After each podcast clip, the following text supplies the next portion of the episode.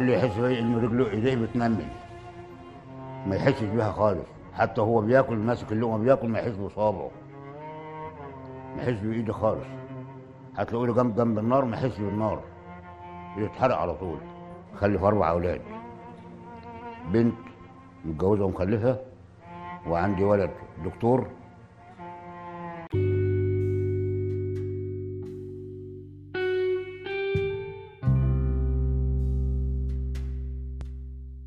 هذه معاناة رجل مصري فقد الشعور بالألم. نعم هو لا يشعر بالألم إذا ما وضع يده في النار، إذا ما جرح قدمه أو يده، إذا ما دخل في عينه أي شيء، فلا إشارة تذهب لدماغه لأن يرمش. وفاقد بالشعور بحاجته للرمش لينقذ عينه. فربما تركه هذا الشعور أعمى مدى الحياة أو اللا شعور مرض الجذام ونعمة أو هبة الألم والمعاناة. الكثير يتساءل عن قضية الشر والألم في هذه الدنيا ولماذا لا ينتهي هذا الألم والشرور والحروب ونعيش بسعادة؟ بداية خلوني أشرح العناوين في هاي الحلقة. المقدمة لماذا يسأل هذا السؤال؟ لماذا يوجد شر في هذه الدنيا؟ ومن يجب عليه أن يسأل المسلم أم الملحد؟ هل يوجد كلمة شر في عالم ملحد؟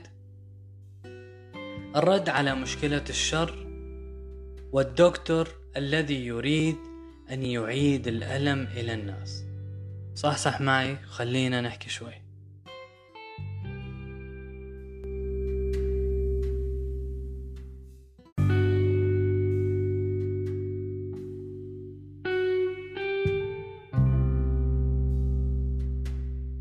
معضلة الشر Problem of Evil. الفلاسفة طرحوا هذه المعضلة منذ اليونانيين. عن عدل الإله. نقلا عن الدكتور سامي عامري. منذ عام 1960 إلى عام 1990 ميلادي صدرت أكثر من 4200 ورقة بحثية أو دراسة في هذا الموضوع. وهذا تخصص أكاديمي إيه، طبعا ومن أهم منظريه ويليام ألسون وفلان تينجا تناول هذا الموضوع المعتزلة وأهل السنة لكنها لم تكن مشكلة أو معضلة عند أهل السنة. المستشرق ويليام مونتجمري يقول إن قضية الشر لم تكن مشكلة في الفكر السني لأن الفكر السني لا يتعارض مع وجود الشر في هذا العالم لأنها منظومة عقائدية متناسقة متى متى تطرح هذه المعضلة؟ غالبا ما تطرح مشكلة الشر أو المعضلة في أوقات الحروب، الزلازل، العصير، المشاكل، الاكتئاب، الزعل، الابتلاءات، حتى أيام فولتر ألف رواية عندما حدث زلزال ليزبون. وهذه الأيام نشاهد ما يحدث لدولنا ولشعوبنا وإخواتنا لشعوبنا العربية والإسلامية والعنصرية على إخوتنا في سوريا من الخارج وقتلهم من الداخل. نحن نسأل كمسلمين لأن عندنا اعتقاد بوجود الخالق عز وجل. لكن لما يسأل الملحد ويتعب نفسه؟ هيك سؤال. دكتور سامي عامري يشرح ما هو الكون الإلحادي بداية. تمام؟ الكون الإلحادي هو مادة طاقة حركة عبثية لا توجد حكمة من هذه الحركة. لا توجد حكمة لا يوجد مبدأ معقول. كل شيء يتحرك بطريقة عبثية بلا أي حكمة. في ظل هذا الكون الإلحادي لا يمكن أن يطرح هكذا سؤال. سؤال معضلة الشر أو لماذا يوجد الشر هو سؤال حكمة. لا يمكن طرحه في هذا الكون لأنه لا معنى لسؤال حكمة في وجود يملأه العبث من كل جانب في وجود بلا قلب وبلا عقل. أما نحن المسلمين نرى الحكمة في كل شيء. وأن لا شيء عشوائي في هذه الدنيا وأن هناك خالق حكيم. فلما فلما تحدث حرب أو أي كارثة دائما ما نردها إلى الحكمة الإلهية التي ربما لا نفهمها. لذلك الحكمة تكتنفنا كمسلمين. أما الشخص الملحد حقا والذي يعي ويعرف معنى الإلحاد لا الملحدين اليومين دول يعني. وأن الكون بالنسبة له مادي أصم. لا يمكن أن يقف أمام طفل صغير مثلا مصاب بسرطان وهو يحمل قلبا يشارك الطفل وأهله الحزن. لا يمكن لأنه في تصوره الإلحادي أن هذا الطفل هو مجرد حيوان مترق عن حيوان أدنى في سلسلة التطور الداروينية واللي بالأصل هي بكتيريا أو هم كلهم متطورين عن البكتيريا الأولى منذ أربعة أو خمسة مليار سنة. يعني الطفل في نظر الملحد هو مجموعة تفاعلات كيميائية. في ظل هذا التصور المادي العبثي لا يمكن أن يطلع أو يخرج سؤال عن حقيقة الحكمة في معاناة الطفل. لماذا يعاني هذا الطفل يا الله؟ هو لا يمكن أن يسأل هذا السؤال لأنه هو زي ما شرحت هو مجرد حيوان. لماذا يسأل هكذا سؤال؟ ما هي الحكمة من معاناة هذا الطفل؟ أو ألم هذا الطفل؟ أو في حكمة وجود هذا الألم أصلا؟ أو في الشر؟ دكتور سامي عامري مرة أخرى يقول عندما نتعامل مع موضوع فلسفي لابد أن يكون عندنا اولا وعي بالقضايا المطروحة. ولا نأخذ الأمور مسلمات دون أن نندهش. فالسؤال لا مشكلة فيه يعني الأشخاص اللي سألوا عن الشر ليش في شر؟ ليش؟ لا مشكلة في هذا السؤال. يجب أن يكون هذا السؤال موجود بما إنك تؤمن بالحكمة الإلهية. أنت تؤمن بوجود الخالق فالسؤال ينبع من هذا الإيمان لا مشكلة به أما طرحي لموضوع الإلحاد لا يمكن أن يخرج هذا هكذا سؤال من كون إلحادي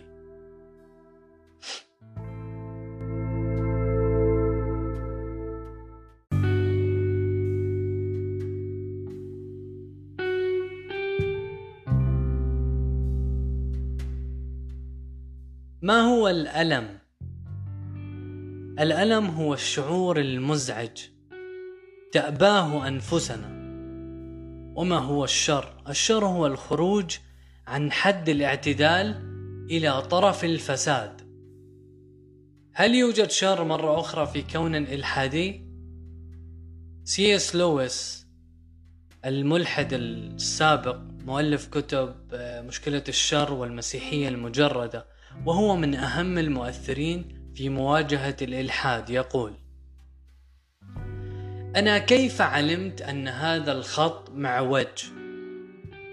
أنا عرفته أنه معوج بسبب أو بسبب علمي بالخط المستقيم وكذلك كيف أعرف أن هذا شر؟ لم أعلم أن هذا الأمر شر حتى أعلم نقيضه وهو الخير لذلك يجب أن يكون عندي معيار للتمييز بين الخير والشر ويكون معياري موضوعي وهو ما ما ينصبه الرب المتعالي وهو ما يسمى بالبرهان الأخلاقي. خلينا نفصل بهذا النقطة. يمكن حد يسأل هلأ بس في ملحدين عندهم أخلاق. تمام مزبوط خلينا نتفق أنا وأنت إنه الفكر الإلحادي قد توجد به أخلاق. لكن هناك فرق. هو يملك أخلاق ذائقية أخلاق اختيارية subjective. فلكل منا ذائقته ذوق يعني وخياره فلا يمكن أن تنكر فعلي. وتحكي لي ليه عملت هيك؟ هذا الشيء خطأ مثلا. هذا الشيء يدل أنه أنت ما عندك أخلاق. لأن كل منا في العالم الإلحادي يختار منظومته الأخلاقية على عكس المنظومة الإلهية الأخلاقية. خلينا نضرب مثال أوكي؟ رجل عذب طفل وقتله لأجل سبب أو لأجل المتعة. يأتي رجل آخر ينكر فعله. ليش عملت هيك؟ هو ما قدر يعني يتخيل هيك فعل. أنكر فعل الرجل القاتل بذائقته.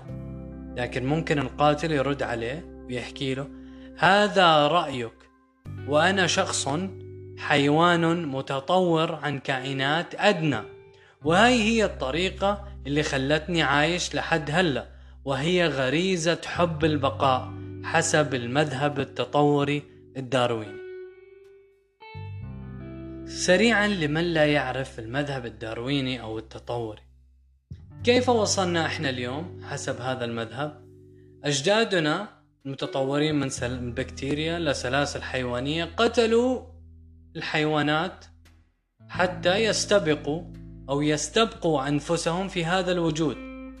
فالجانب العدواني هو اللي وصلهم اليوم لهون أو وصلنا اليوم لهون حسب نظرتهم.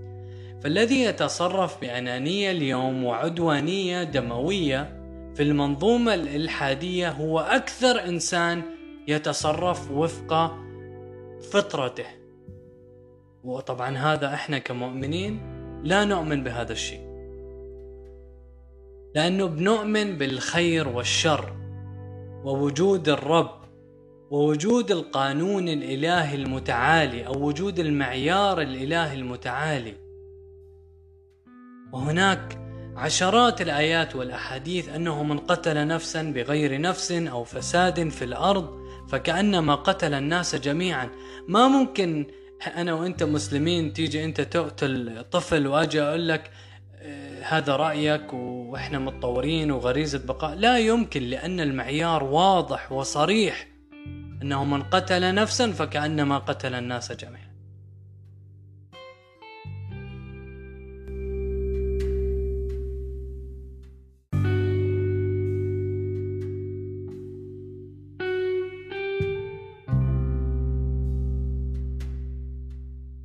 يشرح الدكتور سامي عامري طرق الرد على هذه المعضلة واخترت ثلاث طرق.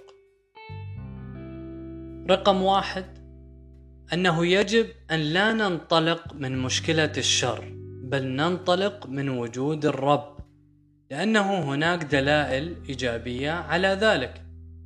فنسأل هل بإمكان كمال الإله أن يجعل من الأمور التي لا تبدو حكمة أنها حكمة؟ بل برهان عقلي يجعلنا نقر بهذا الأمر. أما رقم اثنين لا, لا نقدم جواب ولكن نثبت فساد هذه المشكلة أو هذه المعضلة. أن السؤال متناقض لأنه مثل ما وضحنا قبل لا يمكن السؤال عن ماهية الشر بدون أن نؤمن بإله بدون أن نؤمن بالرب. فإذا لزمنا أن نؤمن بالرب لزمنا أن نؤمن أن هذا الشر الذي تعرفه ينتهي إلى حكمة الرب. أتمنى تكون فهمتوا هالنقطة. رقم ثلاث. أن نقول كما يقول الفلاسفة. نحن لسنا في مقام معرفي يتيح لنا أن ندرك الحكمة من كل شيء الحكمة من كل شرور العالم. لأن الإنسان أقر بوجود الرب أو عدم وجوده مسلم كان أم ملحد كلهم أقروا بأننا محدودين المعارف والإدراكات لا نستطيع أن نجمع أو نعرف جميع حقائق هذا الكون نحن ذو عقل ناقص. إذا ما عرفت هذه الحقيقة راح تعرف حجمك ومكانك الحقيقي من الحكمة الإلهية. حتى وإن لم تعرف سبب هذه الحكمة. طموح الأطباء أن يمنعوا الألم عن الناس أما هذا الرجل غايته أن يعيد الألم إلى الناس. مصابين مرض الجذام في افتتاحية هذا البودكاست يفقدون أطرافهم أطراف أنوفهم يفقدون بصرهم. سبب ذلك أن هذه الطائفة من الناس فقدت الشعور بالألم. ولا يشعر بأقل التفاصيل لا يشعر أنه يجب أن يرمش لا يشعر أنه يمشي على زجاج لا يشعر ولا يشعر. غاية هذا الطبيب صاحب كتاب The Gift of Pain أو نعمة الألم للطبيب بول براند. أن يرد للإنسان شعوره بالألم. ماذا فعل هذا الدكتور؟ هذا الدكتور أعد جهاز بعد حصوله على مبلغ مليون دولار من الحكومة الأمريكية. هذا الجهاز يحاول أن يجعل الأشخاص الذين لا يشعرون بالألم يجعلهم يشعرون بهذا الألم. يعني إذا ما لبس هذا المريض القفاز أو هذا الجهاز مثلا يصدر جهاز صوت أو إضاءة أو كهرباء ينذر هذا المريض بأن ما يفعله سوف يؤذيه وأنه خطر. المشكلة أنه بعد جهد وإنفاق كبير أنتج آلة لكن تكلفتها باهظة وأن من شروط الإحساس بالألم الطبيعي أن يزعجك يضايقك فتنصرف عنه بسرعة. يعني حطيت إيدك في النار ألمك أزعجك. لا يمكن أن تبقى حتى لثانية فتنصرف عنه بسرعة. أما الآلة هي صنع بشري صنع عقل ناقص.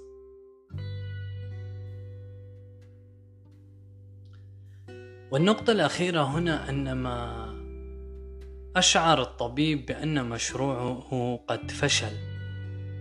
عندما لاحظ أن هناك مريض كان يستعمل القفاز أو الجهاز وكان يعمل عمل حرفي أو أيا كان هذا العمل فأصدر الجهاز صوتا ينذر أو يخبر المريض أنك في حال خطر وأنك تؤذي نفسك. فأصدر صوتا فأزعج المريض فنزع المريض القفاز وأكمل ليتخلص من هذا الصوت. فمشكلة هذا الجهاز أنه متحكم به. أما أنت فجهازك العصبي يعمل بآلية إلهية لا يمكن أن تتحكم به. هو يزعجك لا يمكنك أن تطفئ هذا الجهاز كما فعل هذا المريض. فشعور الآلة لا يستحث الإنسان على أن يسارع أن يدفع نفسه عن الأذى. عكس الجهاز العصبي الذي يرسل بسرعة قصوى إلى دماغك ويشعر أنه في حالة خطر ثم يأخذ هذا الأكشن.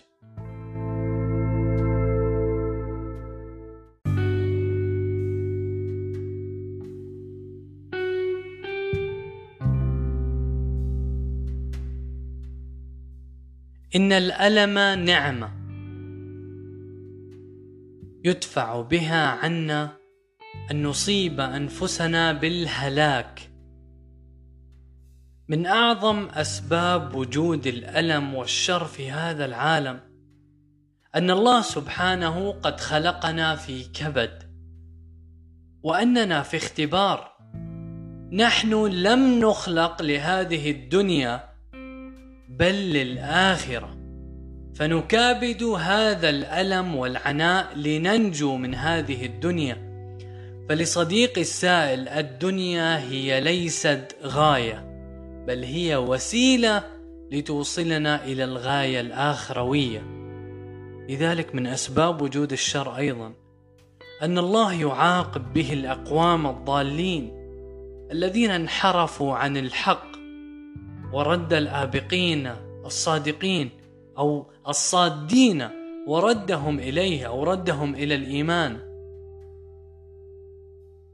فإلى صديقي المستمع الله قد يصيب العبد بالأذى لينبهه أن الحياة لا تساوي شيء. المشكلة أننا نعلم أن الحياة لا تساوي شيء متأخرا عندما نمرض عندما نوشك على الموت عندما يموت أحد أحبابنا نعلم أن هذه الحياة هي ليست سوى وسيلة إلى حياة أخرى. من الأسباب أيضا إلى وجود هذا الشر هي صناعة النفس. تهذيب نفسك وصقلها وتقويمها بالألم. أنت تقوي نفسك الله يقوي نفسك به. حتى حتى نيتشه الفيلسوف الملحد صاحب مقولة أن الله قد مات عز جلاله أو موت الإله يعتقد أنه من غير ألم لا معنى لهذه الحياة. اعلم أيها المستمع أنه لا يمكن أن تستمتع بشيء حتى تجرب نقيضه.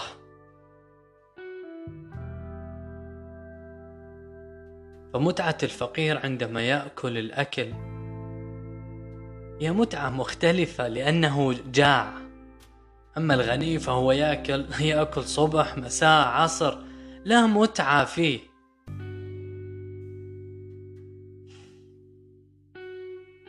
إن العطايا يا صديقي هي تلك المحن نستعملها أنت أو تستعملها أنت ولا تستعملك. لذلك عندما تدخل في محنة أو زعل أو اكتئاب فهذه عطية يجب أن تستعملها لتصحو أو تعلم أنك في طريق خطأ. لا أن تستعملك وتسقطك وتتعبك. فإذا ما استعملك الألم لتحطيمك وإشعارك بالحيرة من أمر وجود الرب والأسئلة الوجودية وكماله ومعنى الحياة فلا تجعلها تستعملك. وافهم الحكمة.